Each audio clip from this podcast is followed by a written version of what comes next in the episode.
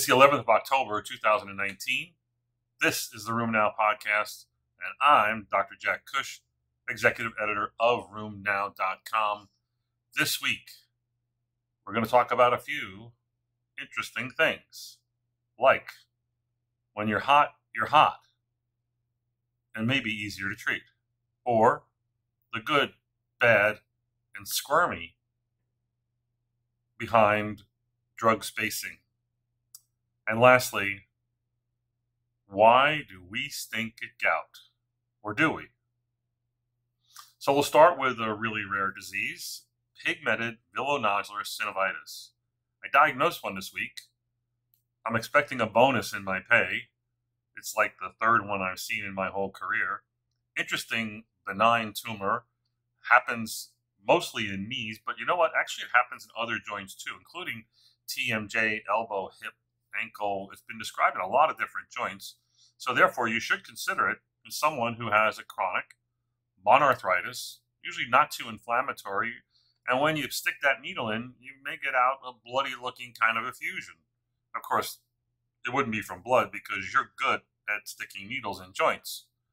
But obviously, the diagnosis is made by either MRI, where all that iron pigment that's in that joint shows up as black, black, black on MR or by tissue biopsy. Turns out that the only treatment for this appears to be excision. They've experimented with radiation and a few other things, but local excision seems to be the way to go. A nice report comes from the ASBMR meeting, that's the bone and mineral metabolism people, where they actually had a nice report that was presented this past week on patients who are taking the anti-sclerostin drug romosozumab. Uh, as you know, this is recently approved for postmenopausal osteoporosis. Uh, in this particular study, they add a new caveat to management, and that is patients who have renal disease and renal insufficiency appear to be able to take romosozumab without any particular risk.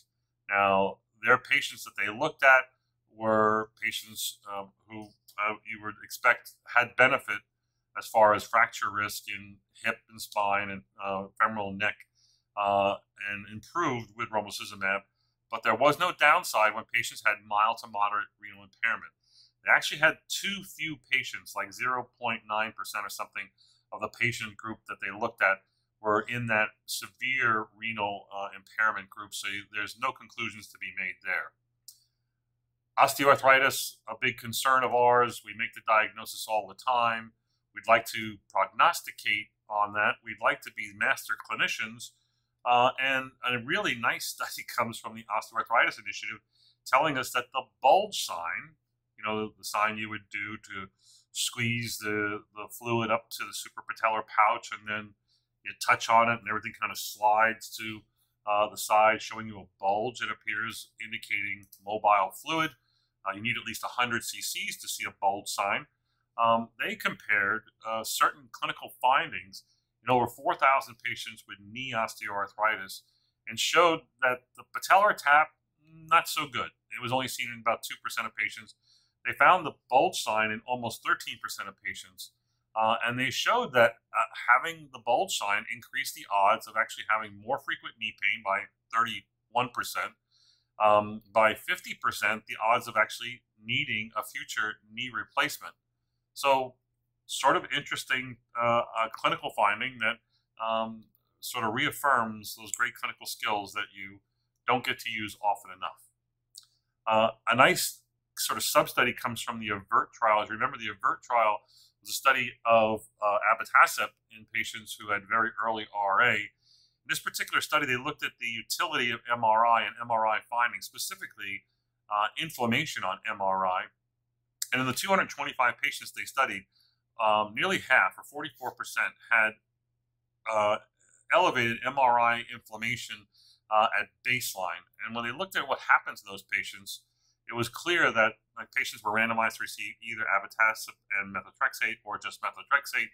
It was clear that the combination patients, the combination group, responded best in the group that had MRI inflammation at baseline they didn't have MRI inflammation or just a low amount of that, turns out it didn't seem to matter whether they got methotrexate or the combination of abatacept and methotrexate, suggesting when you're hot, you're hot, and you have more room to improve on these objective measures like CDAI, SDAI, DAS remission, etc. So it's not surprising that the patients who respond best are the patients who are most inflamed. Will they all get to the same level of, of achievement? It's hard to say from this one study, but it sort of reaffirms that more aggressive disease should get more aggressive management. Uh, a nice study comes uh, uh, on the use of Actemra and what you can do with it as far as spacing the drug out. We've got tons of studies looking at uh, either drug withdrawal, drug you know, cessation over time after achieving remission, spacing out the dosing to take uh, a half or a quarter and whatnot. So this particular study of 179 RA patients looked at the ability to achieve remission when they either they continued their weekly tocilizumab or they went to every two weeks. So the good news is that uh, 73% of patients who went to every two weeks still stayed in remission. The bad news is that if you stayed on a weekly drug, 90% would have stayed in remission. So that's the good and the bad. And if your patient is motivated or you're motivated, the odds are still pretty good the patient can maintain remission. I think, again, the bottom line is when patient achieves remission, you might lessen therapy, but the guidelines and many studies show that withdrawing therapy is just plain idiotic and destined to be met with recurrence of disease. Lenny Calabrese on Twitter just yesterday put out uh, an interesting tweet that said, Why do we take such crappy care of our patients with gout? Is it because we have such divergent guidelines or are we just overwhelmed? He asked, Your take, please. Of course, I jumped right in. My response was, It's sacrilegious, but true.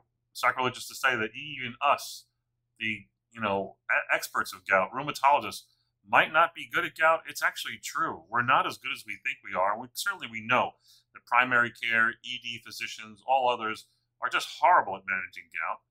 The question is, why do we think we're so good at it, and why are we not? Well, my answer was, uh, all of us think we know gout, and all of us think we know how to manage gout because we learned it in medical school. It was reinforced in uh, probably all the wrong ways in residency, uh, and now we just see too few patients to really be good at it. I think that might be a major factor. The other factors are, you know, we don't believe in guidelines. Guidelines are for suckers. It's for other people who don't know what they're doing. Um, and then lastly, the vast majority, not hopefully not rheumatologists, but the vast majority of the world thinks, hey, it's either colchicine or allopurinol, and voila, I'm great at managing gout. When in fact, that's not even close to being true. Uh, we fail as rheumatologists because all your patients are on 300 milligrams a day. No one's on higher doses, but yet nobody's actually achieving treat to, treat to target. 40 to 60% of patients, even treated by rheumatologists, achieve, achieve treat to target. Could be the patient's fault, but you got to take your responsibility too. Um, I think the other issues here is that other physicians, but even rheumatologists, don't monitor. Hence, you're not able to get to treat to target. We tend to undertreat, uh, as I just mentioned. We tend to still use allopurinol 300 milligrams or colchicine um, when there are other ways of treating this disease and being more aggressive. A lot of comments from others on Twitter and talking mainly about how bad internists are without taking any ownership of how we may not be doing good. Someone wisely pointed out that the best studies on, on this actually come from treat to target, target protocols run by nurses or pharmacists who manage treatment according to a protocol. And guess what? They are way better than you, the average rheumatologist. Um, someone mistakenly had some issue in here about uh, allopurinol dosing based on creatinine clearance. You know, the whole idea of adjusting al- allopurinol to the right um, creatinine is gigantically overblown. You can almost use allopurinol at any dose you want as long as you monitor the creatinine. So patients with a creatinine of two or even three can still get 200, 300, 500 milligrams, 450 milligrams of allopurinol. You just have to monitor. It's really the colchicine that clearly needs to be dosed according to creatinine clearance. And lastly, we should be using EMRs to make us all smarter or all held to a common standard in the management of gout. A nice study comes from uh, a group that looked at what happens when you use treat to target in lupus nephritis.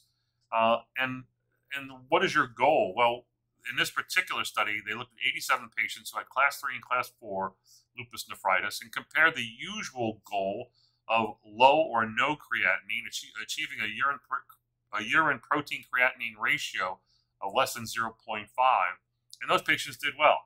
But they said, what if we were more stringent? What if we went for better levels of improvement? And let's move that um, urine protein creatinine ratio down to 0.15 or less. Are the outcomes better? Turns out it was. More stringent criteria for success has lower renal flare rates, less overall development of CKD, and more mycophenolate use, suggesting being stringent is probably being better. Uh, we reported last week, but didn't talk about it here, about a New Zealand study about the cost of OA. Uh, in 2013, in the country of New Zealand, the cost of knee OA was about $200 million. Uh, and they project that by uh, 2038, it's going to go up to 370 million. The real question here is why is it going up when treatment isn't really changing? I mean, there's no new drugs on the horizon that are going to increase the cost like we're seeing in rheumatoid arthritis or psoriatic arthritis. You know, there's a cost of care, but the idea is we need to do better how we spend our money, how we develop new drugs, especially for osteoarthritis, which is still managed like it's in the Neanderthal days, using you know rocks, dust, prayer, oh, a little bit of nonsteroidals. Um, we can do better. ONJ, have you seen it? Are you worried about it? I know your dentists are. Osteonecrosis of the jaw, we know, is a rare complication of osteo, uh, sorry, bisphosphonate therapy. Um, we reported a nice study comes, I think, out of the UK. A half million people followed uh, over an average of eight years. They found a total of 100 cases of osteonecrosis of the jaw who were admitted to the hospital. That's the bias in this particular study. So these numbers are probably worse than reality, um, but nonetheless are somewhat refer- referable. Uh, and what they found was of those patients, a third were on bisphosphonates, uh, two thirds were not. They were all elderly. They were on, uh, on bisphosphonates or not. Turns out the risk of having ONJ, if you were not on a bisphosphonate, was 0.09 per 1,000, or that's nine cases per 100,000 population in five years. If you were on a bisphosphonate, it was 0.69 per 1,000 that's seven cases per 10,000. These are still rare, rare numbers, but there's a magnitude of change here that's notable and worth um, paying attention to. Uh, patients who had a prior history of cancer on their own were at higher risk for ONJ, with a threefold higher risk. Uh, lastly, there's two more reports. One, long delays in the treatment uh, of uh, inflammatory arthritis, rheumatoid arthritis. The, in the UK, there's the Rheumatoid Arthritis Society. It's a nonprofit society that does audits based on standards of care established by NICE, NICE in the UK and Wales. They looked at the charts of over 20,000 individuals representing all the districts within the UK. And the key findings of that study were that only 4 in 10 patients with inflammatory arthritis, rheumatoid arthritis, met a three day standard for referral from their GP. Only 40% were seen in a rheumatology unit within 28 days. And the average uh, I'm sorry, within three weeks, and the average wait time for an appointment was 28 days. These aren't bad, but these aren't great. And as we talked about under the war in RA, we need to be great if we're really to change the outcomes in RA. We reported earlier in the year about antibiotics influencing the risk of developing rheumatoid arthritis, and yet we have another study, yet again from the UK. This time, it's another UK uh, um, primary care database looked at 8,400 newly diagnosed RA patients and compared them to, in a case controlled manner, to uh, 22,000 uh, controls. So basically, what's that? It's about three to one um, comparison RAs to controls, um, one to three, I should say. Uh, if you were on antibiotics, you had a dose related increased risk of developing uh, rheumatoid arthritis with an odds ratio of 2.65. So uh, it's 165% increased risk if you had received greater than 10 antibiotics in the last five years.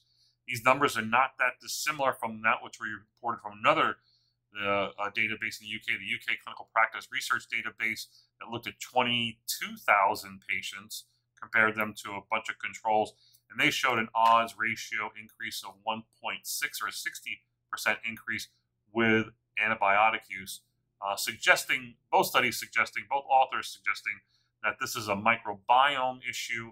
Um, and it could be other things, but it sort of it does seem to indicate that the microbiome might be a major issue in um, the development of rheumatoid arthritis. You know, there's old data that actually says that recurrent uh, infections might lower the risk of rheumatoid arthritis. I don't know how that factors into this. So anyway, that's it. Make sure you go to the website, check out these citations and more. Make sure you come by the booth at ACR. RheumNow's got a booth. See these pens? I'm evaluating pens for what our next giveaway is going to be. One of these might could be the one that you'll be carrying away from the meeting. I'm sure I can give you more than a pen at the ACR. We're going to have great coverage. We've got a lot of faculty. We're going to put out lots of information, lots of videos.